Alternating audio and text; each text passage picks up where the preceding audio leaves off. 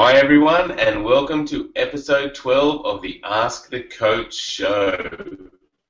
Um, I'm Jeff Plumb, and with me, as always, is Alois Rosario. Hi, Alois, how are you going? Hi, Jeff. Yeah, going well this morning. Excellent. Looking forward to answering some good questions. I hope so. Yeah, we've got a lot of good questions today, so um, let's get stuck into them. Let me bring up the first question. So the first question is from Bob. And Bob says, I play with inverted rubber or the normal spinny rubber, and he plays against a hardbat penhold player, and he has no problem hitting through chops and various spins. But what he finds most difficult is returning his general shots. He normally hits them into the net. Any suggestions?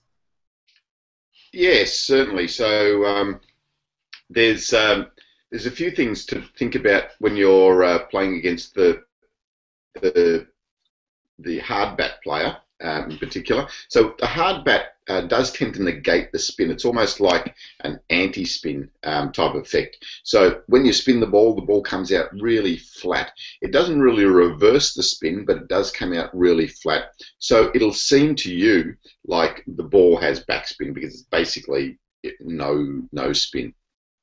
So what you need to do is think about on that ball, thinking about lifting that um, much more. So when they play the flat ball with the hard hard bat, you need to lift that ball a lot more. Uh, the thing that the hard bat players don't like is more spin. So if you just put a gentle amount of spin, you know, backspin, uh, top spin, it's quite easy for them to hit through it. But if you play with heavier spin, heavy backspin or heavy topspin, it becomes difficult. And especially if the player is a penhold player, um, if you check our um, some of our videos on playing against penhold players, you'll see that when we play the penhold player, it's good to spin the ball to their forehand side because it's difficult for them to get over that ball um, and block it. So if you can try and play heavy topspin, especially to his forehand side with a hard bat, um, he might have a few difficulties there. So, so gentle spin, easy to cope with for the hard bat player. Heavy spin, more difficult. Okay, great. All right, Bob, give that a try and let us know if that helps you out. Some heavy spin into his forehand. Give it a go. Okay, the next question is from Peter. And Peter says there's an attacking shot in badminton called a drop shot from the rear of the court. I haven't seen it in table tennis where one player is away from the table, slows down shortly before the contact so the ball drops short. Is it possible in table tennis? Yeah, it. Um, this is a little bit more difficult of a shot. I think in badminton it works quite well because the, the shuttle drops very quickly. You know, even when you're back from the court um, and you uh, drop it just over the net, it drops very quickly.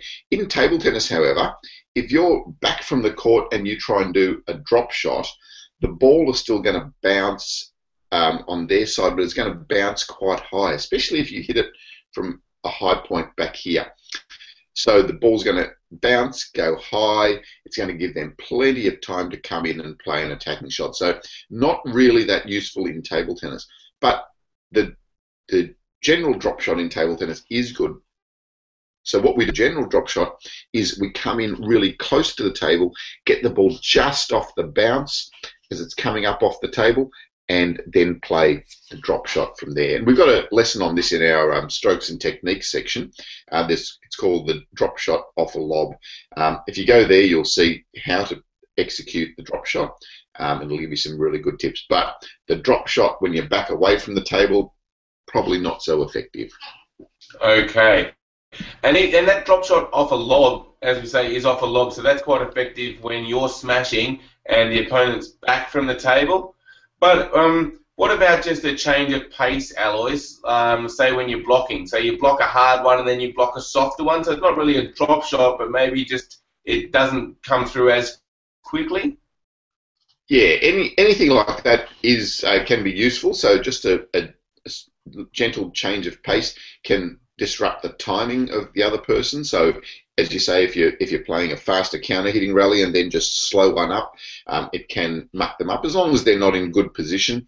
Um, if if you just slow one up and they're in good position, they're going to come in and play a strong ball. So, so pick your targets, pick your time, and um, and change up the pace is good. Okay, uh, you can certainly give that a try.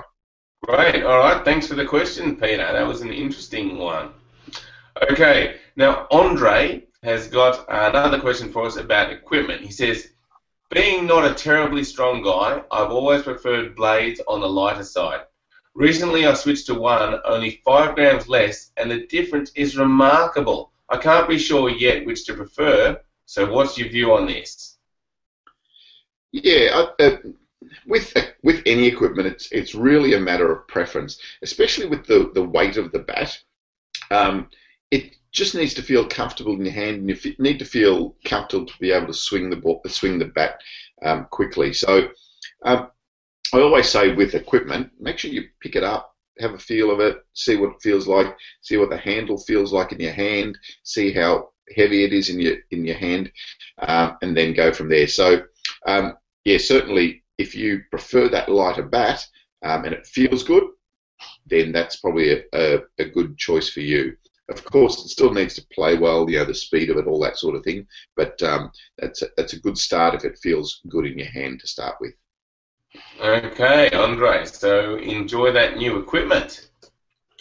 Now, Gregory has asked us a question, and he says, my issue is that I'm practicing at a club on a standard ITTF sized table, but the one at his office, it lays on top of a billiards table, which is about nine centimeters higher, so it's higher up off the ground, and he's having trouble with that. So how can he adjust his strokes so that he can perform better at his office where the table's actually higher up off the ground? Yeah, um, so this is not one we come across very very often. So I, I, know I've played on one of those tables that, that is up a bit higher, and it does feel really awkward. Probably the, the best thing is to just, um, when you're playing on that table the, in the office, think about just making sure your strokes are correct and putting a little bit more topspin. So if you're trying to perform well on that table, then putting a little bit more topspin on the ball um, might help. But you know, really, it there is there is a bit of a difference, and you know it, it's it's not an easy difference to to counteract. Perhaps you can, and this is one for you, Jeff. Maybe you know maybe just thinking about um, being able to adapt to uh, to something like that is is useful training. You know, I know um, uh, some I've heard in um, tennis at a younger age uh, there was a lot of um, experimentation with just trying different rackets or and getting little kids to use different rackets, different size balls, different weight of balls, different weights of rackets, just so they learn um, feel and touch and being able to adapt um, from an early age. Maybe this is just a tool that you can use as uh, an adaptation type of tool. Yeah, that's that's a good uh, mindset to have, I guess. Just think of it as, as something different that you can adjust to. Um, and yeah, yeah. Yeah, the other option is yeah, the other option is to just go and try and get that office to buy a new table. Yes, that's a good idea. Get rid of the billiards and uh, stick with the table tennis. All right. Well, thanks, Gregory. Um, hopefully, some of that helps. It's a difficult one, but um, yeah, try and be adaptable. I guess is the best advice we can have there. Yeah, and maybe right. if uh, some of our viewers have got some advice as well, they might be able to uh, send a send a bit of advice to him um, by going to the to the hangout and and um, putting some comments on there. Yes, that would be helpful. Okay, so now we're going to move on to the Ping Skillers question of the day, and the one today is short and sweet. It is tomahawk or pendulum. Okay, let us know what's your preferred, and um, we'd love to hear from you. All right, well that wraps up another show, Alois. Um, for you, I think I know the answer. Tomahawk or pendulum? Ah, for me, pendulum. Great. All right. Thanks, everyone. Thanks for watching. Make sure to check out www.pingskills.com, and we'll see you next time. Bye. Bye.